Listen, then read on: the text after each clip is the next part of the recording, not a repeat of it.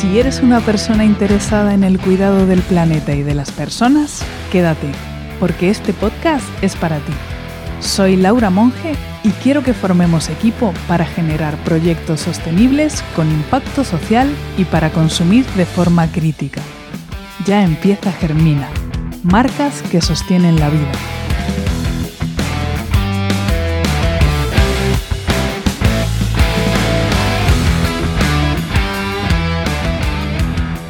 Muy buenos días, tardes, noches desde el lugar del mundo donde estés escuchando este podcast. Bienvenida, bienvenido. Yo ando un poquito resfriada, pero bueno, en el episodio de hoy te traigo un formato diferente y es que te voy a compartir una entrevista que me hicieron el pasado 10 de junio en una radio que emite desde Madrid, Onda del Plata FM, que es una radio rioplatense para que te sientas como en casa.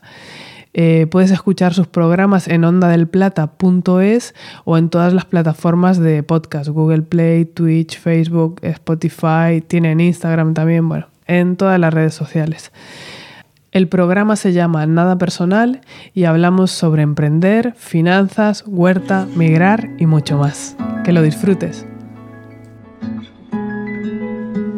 Buenas tardes chicas, ¿cómo están en este sábado 10 de junio? Buenas tardes, Dalia. Muy bien acá, muy contentas. ¿Cómo andan? Muy bien. Bienvenidas nuevamente. Eh, ah. y a todos los que nos están escuchando, se están sumando a la audición. Eh, ¿Cómo están, chicas?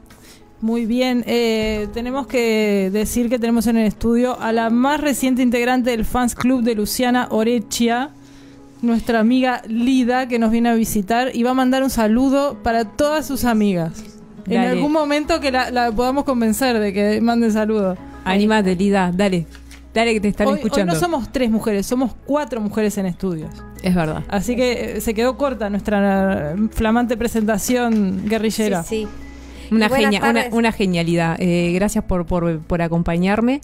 Eh, y nada, agradecerte que. Ya sabes. usted por invitarme. Gracias por, gracias por venir. Espero que el café que te, que te hice te haya gustado. No es de los tuyos, pero parecido. Es difícil competir por el café con una colombiana. Sí, sí, Eso, eh, Fanática de café. Qué bien. Y bueno, y vamos a darle también las gracias a Ramiro y a Diego por estar aquí con nosotros. Están en los controles los chicos. Hoy vengo con unas ideas en la cabeza que tienen que ver con el programa. Cuéntenme, chicas, ¿ustedes alguna vez emprendieron algún negocio? Mm, sí, alguna cosa he hecho, pero no es que llegara a buen fin, pero bueno, me dediqué A, hacer cosas en madera, pintar cuadros para, para niños con dibujos, eh, esos que se cuelgan para los niños en las paredes de las habitaciones o las letras, viste, pintaditas todo en madera, esas cosas. Eh, llegamos a hacer algunos por encargo y todo, lo que pasa que claro, necesitaba un lugar especial porque uno ocupaba mucho espacio para hacer todo aquello. Y, Luciana, no, no, cuenta la actividad profesional, claramente que no. No. Yo me refiero a esos inventos que uno hace cuando no llega y quiere una extra, entonces se pone a vender abón, eh, ahí va el chivo, o se pone a, vender ropa interior en la feria. Eh, ¿Saben lo que hice? No, no recordaba esto, eh, pero eh, cuando empecé facultad para tener una extra, eh, un amigo me ofreció hacer eh, pulseras. De esas que se... Que Eso es muy de hippie, ¿eh? Bueno, él era un poco hippie. Y entonces le digo, bueno, ¿cuánto dinero hay? Entonces ahí arreglamos y, y en los tiempos libres que tenía hacía pulseras qué bien. Yo, yo he tenido eh, mil emprendimientos a lo largo de la vida y sigo pensando nuevos en los que invariablemente fracaso inmediato, así. ¿Cuánto dura? ¿Cuánta vida, cuánta vida tiene? Desde pocas semanas a pocos meses, siempre con pérdida económica y mucho trabajo desperdiciado. Cada vez más incluso, porque ahora vienen con página web con historia de toda clase. Hay mucha, hay mucha, mucho mercado, ¿no? Mucha competencia también. que eso lo hace muy difícil. Además, un poco es eso. Yo no sé, siento que no sabemos tampoco tanto todos de cómo se emprende, cómo, cómo son los pormenores de ese asunto. Eh, nos metemos porque nos, nos vimos un webinar o algo que decía que se podría, pero no es tan fácil. Un webinar con suerte ahora. Viste un webinar. Antes no veías ni eso siquiera.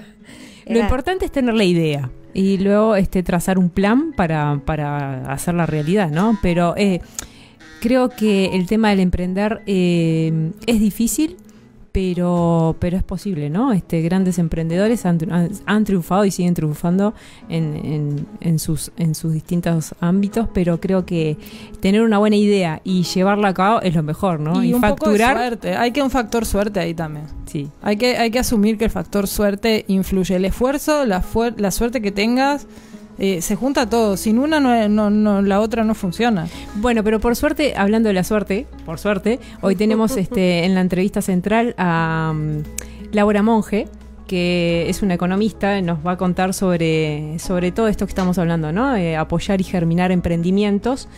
Eh, conscientes, le llama ella. Entonces, eh, hoy no se lo pierdan porque va a estar muy bueno para, para los que estén escuchando y quieran empezar a aprender, a tener ideas, este, los piques, ¿no? Que nos hoy hablamos con, una, con una experta en piques para emprendedores que quieren arrancar y que quieren arrancar un negocio que además sea sostenible, que sea respetuoso, que sea ético. Bueno, Laura Monge se está dedicando a esto y la vamos a entrevistar. Se trata de una economista española que vive en Uruguay, o sea que emigró para el lado del revés que nosotras. Está del otro lado del charco. Estamos cruzadas. Emprendiendo, ella también. Y bueno, quiero recordarles el WhatsApp de la radio por si quieren, ¿no? Mandarnos algún mensajecito, alguna si tienen alguna, duda. Cosa, duda, que es el 605 81 83 09 y más 34 si está fuera de España. Creo que lo dije bien, ¿no? Porque como eh, lo estoy leyendo... Por las dudas lo decimos de nuevo. 605-819309. Más 34 si estás fuera de España. Perfecto. Y si nos puede, nos quiere mandar eh, la propaganda de su propio emprendimiento también. Eh, hoy es el día de Aprovechen. Los, de los emprendedores en nada personal. Exacto. Y bueno, y que se... Estamos en todas las redes sociales. A ver que nos sigan también por ahí, ¿verdad? Nada personal FM 90.8, Instagram, Facebook, el canal de YouTube Nada Personal. Síganos que nos hace falta seguidores, nos viene muy bien. Síganos que es gratis. Hasta regalamos caramelos a veces. A veces. Bueno, o hacemos sorteos de libros, como vamos a hacer eso, hoy. Eso es mejor, por ejemplo. Porque, es más inspirador. Exacto. Hoy tenemos sorteo de los libros de Joaquín Cenicergue, quien estuvo con nosotros de invitado, y bueno, haremos. Sí, ya ahora en breve vamos a comunicar la afortunada o el afortunado, pero bueno. Eh, nos vemos en unos minutos. Vamos a preparar toda la, charla de Zoom que requiere ahí unas manos mágicas de tecnología. Y a la vuelta de la pausa tenemos a Laura Monge en entrevista. Desde Montevideo. Ya volvemos.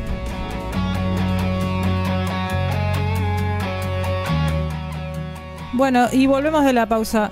En Nada Personal hoy estamos charlando de emprendimientos, economía y aventuras similares. Y es por eso que tenemos en entrevista central hoy a Laura Monge, una economista española que vive en Montevideo, Uruguay, que emigró y que formó vida del otro lado del charco. Emigró al revés que nosotras, que eso también es una experiencia interesante. Y que nos va a contar sobre todas estas cuestiones. ¿Verdad, Paz? Sí, Laura está especializada en economía social y solidaria ayuda a emprendedores y profesionales a crear marcas responsables que ponen la vida de las personas y del planeta en el centro. Y además de eso, es mamá, bueno, ya dijimos que era migrante, cultiva su propia mm, huerta, eh, se define como fotógrafa atrevida y recientemente podcaster. Así que hola Laura, bienvenida. Hola, buenas tardes. ¿Qué tal? Muy bien, ¿y tú? Gracias por estar y por aceptar esta, esta entrevista a distancia. Muchas gracias a vosotras por la invitación. Eh, Laura, te saluda Luciana por acá. Em, agradecerte otra vez por, por aceptar eh, este, estos minutos para hablar sobre algo tan, tan lindo que es emprender, ¿no? ¿Y mm, qué podrías decirnos em, definirnos prácticamente lo que sería una, marca responsable. Cuando hablamos de marca responsable, ¿qué es? ¿De qué estamos hablando? Bien, una marca responsable, eh, bueno, viste que hoy en día se utilizan un montón los términos bio, eco, ético, eh, sostenible, hay un montón de confusión de términos, entonces yo quise marcarlo de una manera eh, que, que se sienta el respeto hacia las personas y hacia el planeta. Entonces, el concepto marcas responsables engloba todo eso eh, que, viene a significar el poner la vida de las personas y del planeta en el centro, los cuidados, el medio ambiente. eh, hacer marcas que, que, no valoren primero el capital y luego todo lo demás y se arraso con el planeta o exploto trabajadores, eh, está todo bien porque yo me estoy llenando los bolsillos. No, al contrario. Que sea al revés, ¿no? Que la consecuencia de eh, tener trabajo digno, de cuidar el planeta, de hacer un trabajo social, bueno, te sea rentable a ti que te estás dedicando a eso. ¿No? Te tiene que dar beneficios. Eh, hay, hay todo como una, como una mística alrededor de, esos temas. Parece ser que lo que nos venden habitualmente es que la única forma de emprender y tener éxito es apuntar a un capitalismo salvaje, a un máximo de rédito posible extraído en el menor tiempo posible, con el menor gasto posible. ¿Es viable emprender y que sea rentable y al mismo tiempo ético, por ayudarnos con ese concepto, a construir el concepto de que de, esa otra forma de ver el emprendimiento. Es viable y es totalmente necesario. O sea, ya hemos visto durante todos estos años, siglos, de cómo eh, estamos destruyendo el planeta. Hay grandes industrias que arrasan con todos los recursos naturales y que ah, estamos como estamos hoy debido a todo ese extractivismo y a toda esa producción de crecimiento, em, demasiado crecimiento, ¿no? De, que no importa nada, solamente crecer económicamente y cuanto más puedas acaparar el mercado, mejor.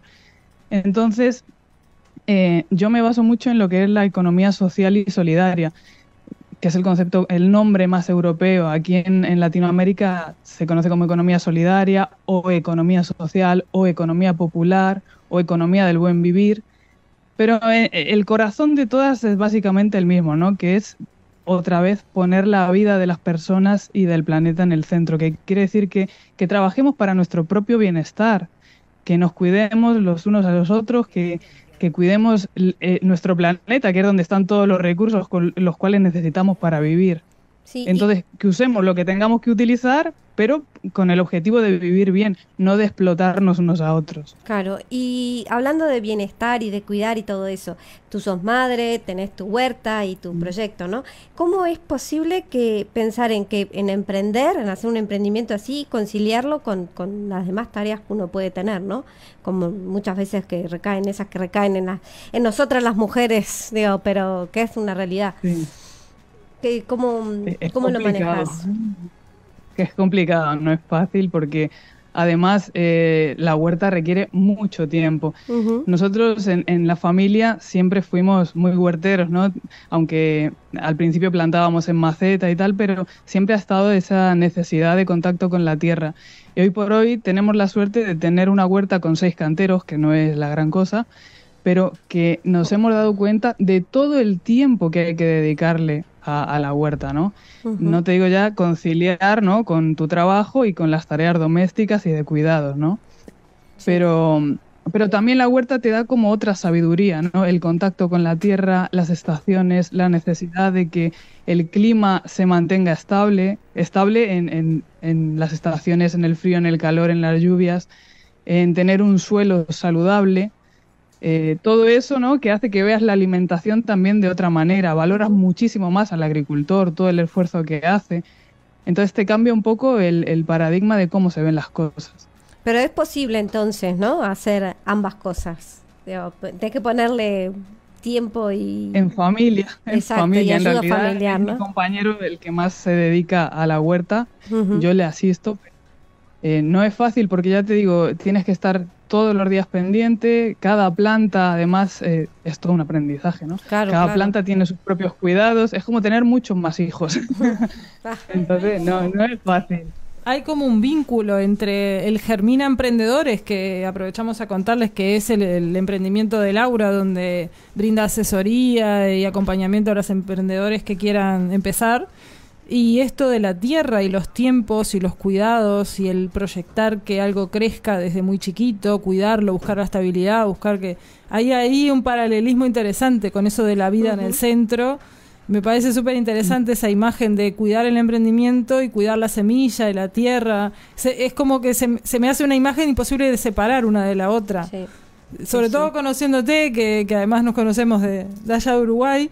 Y es como una forma de, de, un emprendimiento vinculado a ese amor a lo que estás haciendo y a respetar esos tiempos, esa, esa vida que se genera. Tal cual. Y, pasa con las emprendedoras, ¿no? En consultoría veo mucho eso, ¿no? Cada fase en la que está cada emprendedora es como también un poco, ¿no? Si plantaste la semilla o plantaste el plantín o te toca podar. O sea, yo eh, lo, hago mucha equiparación en redes con, con el tema de la huerta y el emprendimiento. Y, bueno, y a veces necesitas regar, ¿no? Que puede ser, no sé, que necesites eh, amplificar tu comunicación o a veces necesitas ofrecer un servicio concreto, entonces, no sé, tal tal fertilizante, ¿no? Pero todo natural, ¿no? Eh, Laura, eh, Laura, llevándote ahora un poco por el tema de, la carrera, ¿no? En la carrera de economía, ¿existe, hay algún tipo de formación en, en, en, esta rama, digamos, en, lo que tiene que ver con el comercio justo, como lo dijiste hoy? Eh, mira, yo cuando estudié no había nada. Todo lo que fui aprendiendo lo hice por mi cuenta. Y hace unos 10 años, así, cuando llegué a Uruguay, eh, la UDELAR tiene un curso de extensión universitaria que es cooperativismo, asociativismo y economía social. Y ahí es algo parecido. No está directamente vinculado al emprendimiento, pero sí que te da eh, una visual de todo lo que es la economía solidaria en general de todos los movimientos sociales que hay y, la verdad que está muy bueno porque es un, es un curso bastante práctico. Vamos a conocer iniciativas sociales, te vinculas ¿no? con otros colectivos y está muy bueno. Y, también es lo único que conozco, así como formativo eh, curricular. Tiene, también tendrá que ver con esto de, las ganas que tenga cada uno de, emprender también en este tema, ¿no? De, de, indagar un poco más sobre, sobre, sobre esta, cuando uno estudia una carrera, quiere formarse un poco más sobre determinada área y uno tiene que buscar información, indagar un poquito más, quizá un poco por ahí venga también.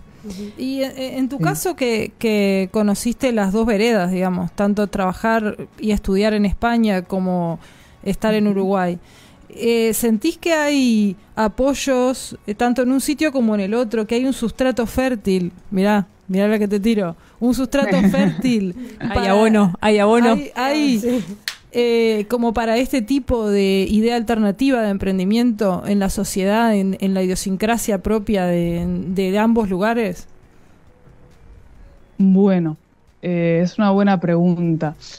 Em, en, lo que es laboral y eso, yo que suelo estar al tanto de las novedades, veo que en España hay como un impulso muy fuerte ahora en cuanto a todo lo que es innovación social. Se están dando ayudas, hay mucha inversión europea para proyectos de este tipo y como que hay un auge ahora, ¿no? Porque ya tenemos el cambio climático encima, las sequías enormes que hay, las inundaciones, entonces nos estamos dando de bruces con la realidad y ahora sí meten dinero, ¿no? Para apoyar este tipo de empresas.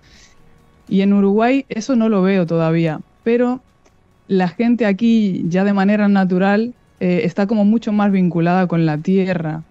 Casi todo el mundo planta algo, eh, casi todo el mundo tira más por lo artesanal. Em, en ese sentido, creo que hay más conciencia de, lo social. Pero, mm, pero no, sí, no tanto del lado institucional. O sea, está, por ejemplo, la red de economía solidaria, que también está muy, muy vinculado a todo lo artesanal. Pero apoyo así estatal, ahora hay en estos días una feria tipo Expo Sostenible y tal, pero ayudas y esas cosas no he visto. No quiere decir que no las haya, pero no las tengo en el radar. Ah. Lo, que he notado yo, a ver si estás de acuerdo, Laura, eh, muchas familias están emigrando a, al campo, están volviendo al campo. Mm, no sé si estás de acuerdo con eso, pero he visto algunos este, documentales eh, en Uruguay, más que nada. Están, hay familias y, de papás jóvenes, ¿no? De 40 y algo, que dejan sus trabajos oficiales que han tenido y buscan este cambio y hay una especie de, de, volver al, campo. No sé si, si lo has visto así. Eh, ¿Lo ves así? Sí, eh, he, conocido iniciativas sí, de, familias que se van a vivir más al campo, sí. No sé qué tipo de emprendimientos, creo que hacen teletrabajo y ese tipo de cosas, o que en algunas ocasiones vuelven a la ciudad, pero sí, la necesidad de estar en contacto con, la naturaleza es, es material, o sea, es totalmente... Es humana, es humano.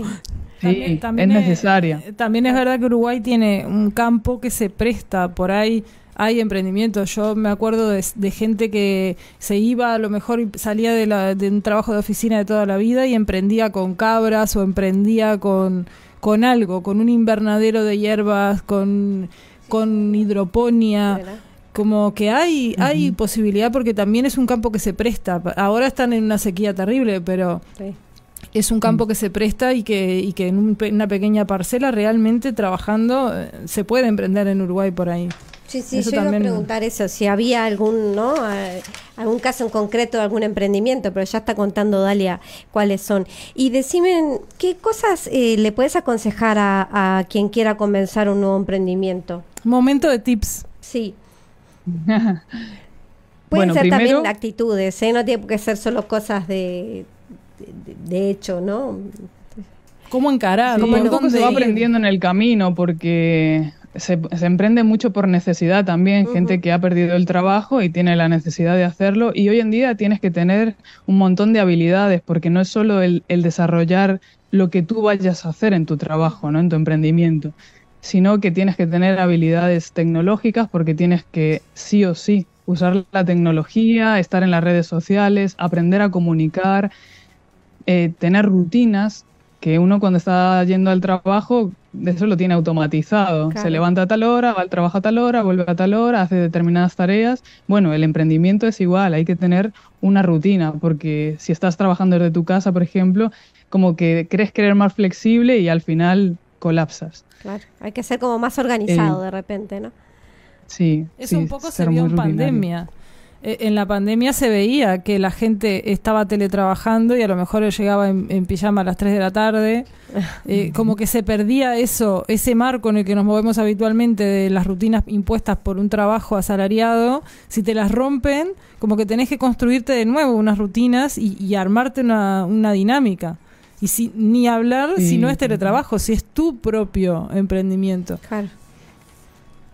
Sí, porque es eso, estás como haciendo un montón de tareas que a lo mejor no las sabías. O sea, hoy por hoy todos manejamos redes sociales, pero no es lo mismo el uso personal que el uso comercial. Claro. Porque tienes que promocionar tu trabajo, aprender a vender, cómo vendes. Porque una cosa es que te, no sé, que hagas bufandas, te montes tu página web para vender bufandas, pero cómo haces que el público llegue a tu página, que le guste tu bufanda y que te la compre. Hasta, la primera parte todos más o menos llegamos, es decir, me hago una web y vendo estas bufandas fantásticas, pero después no, entra nadie a la página. Estás haciendo el análisis de, de, tus Estoy haciendo una, una introspección de mis múltiples fracasos económicos.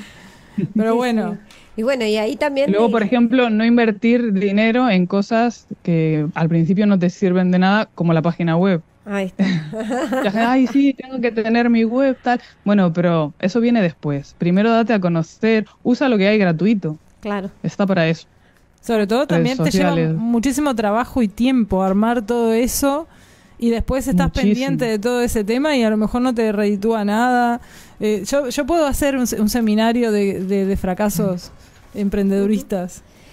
De hecho, hay como un porcentaje, creo que más o menos entre el 80 y el 90% del tiempo es lo que le dedicas a promocionar tus productos o servicios y el 10% es, en el caso de servicios, lo que dedicas realmente a estar con clientes. Claro. O sea que ah, eh, es todo claro, te cambia totalmente.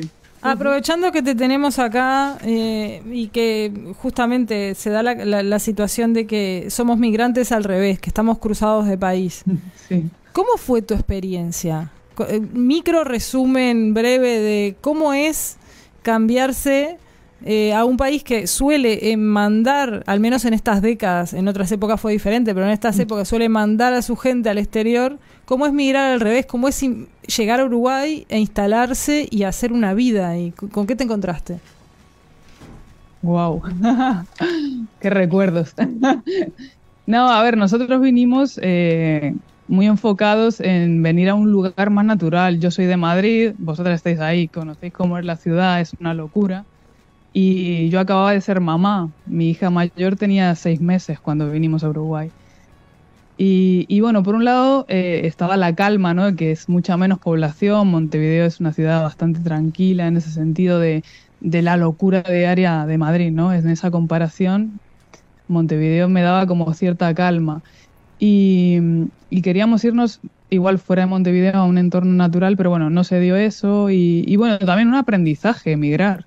migrar es otro emprendimiento porque te empiezas a conocer tú, eh, conoces otras realidades, aunque hablemos el mismo idioma y tengamos costumbres súper parecidas, hay un montón de peculiaridades que, que te mueven. ¿Cómo, te recibió Uruguay? Bien, no, bien, bien, bien. La verdad que la gente es muy cálida, muy respetuosa. En ese sentido me sentí muy bien acogida. ¿Hace cuánto que estás ahí ya? Eso iba a preguntar. Diez años. Uh, un montón. Un montón. Bueno, yo hace más de cuatro ya y me pasaron volando. Ya cuatro. Me acuerdo cuando te estabas por ir. Qué cosa esto de emigrar. Qué, qué experiencia. Creo que, creo que todos, eh, si hay algo en el libro de vida que es una marca así importante, es me cambié de continente. Es como un proceso medio traumático, medio así. Puede ser renovador, removedor, medio traumático. Movilizante. Movilizante. sin duda. Sin duda. Pero además eso, eh, en el caso de Laura, que yo tengo el agrado de conocer a su familia toda, que es una familia mm. binacional. Está compuesta por un uruguayo y una española y dos niñas que son binacionales, porque hay una que nació acá, eh, tienen un acento intermedio, Laura toma mate, eh, están en una zona, en una zona intermedia, están ahí en la ONU. Ah, bueno, bien. Igual yo vengo de familia migrante también. Mis tías, eh, bueno, estaban por Estados Unidos, Jordania, o sea que un poco ya venía de familia la cuestión. Eh, con la valija hecha. Eh, bueno, nada, eh, recordarles que existe las redes de Germina Emprendedores, que la sigan, que, no sé si se van a volver millonarios, pero van a por lo menos hacer menos burradas de las que he hecho yo a la hora de emprender. Y hacer lo que les gusta. Y pueden hacer lo que les gusta si siguen los consejos de Laura al pie de la letra. puede ser que, encaren un poquito. y Germina Emprendedores. Muy bien. Muchas gracias, Muchísimas gracias, Laura. la por esta entrevista. Súper interesante todo. Voy a leer todos los tips. Muchas a ver gracias a vosotras. En qué me equivoqué. la lista negra. Voy a mirar todo lo que no hay que hacer. Eso, bueno, es que aprendiendo, haciendo también se aprende, pero bueno, si uno puede aprovechar a ah. una Laura que esté ahí ayudándote, mucho mejor. No, y lo bueno es que se puede conjugar. Acompañada siempre es más fácil. Exacto. Y se puede, decir Conjugar la vida familiar con un emprendimiento se puede. Tenemos el ejemplo de Laura. Ahí está. Agradecerte, Laura. Un abrazo. Muchas gracias. Abrazo a tu familia. Un abrazo para todo el equipo. Y a tus plantas. gracias. Gracias. Espero que te haya gustado la entrevista tanto como a mí, la verdad que yo me lo pasé genial y bueno, nada, recordarte que si estás emprendiendo o si necesitas ayuda con tu proyecto, ya sabes que puedes escribirme a través de Instagram o a través del formulario que dejo siempre enlazado en las notas de este podcast o a través de mi página web www.germinaemprendedores.org.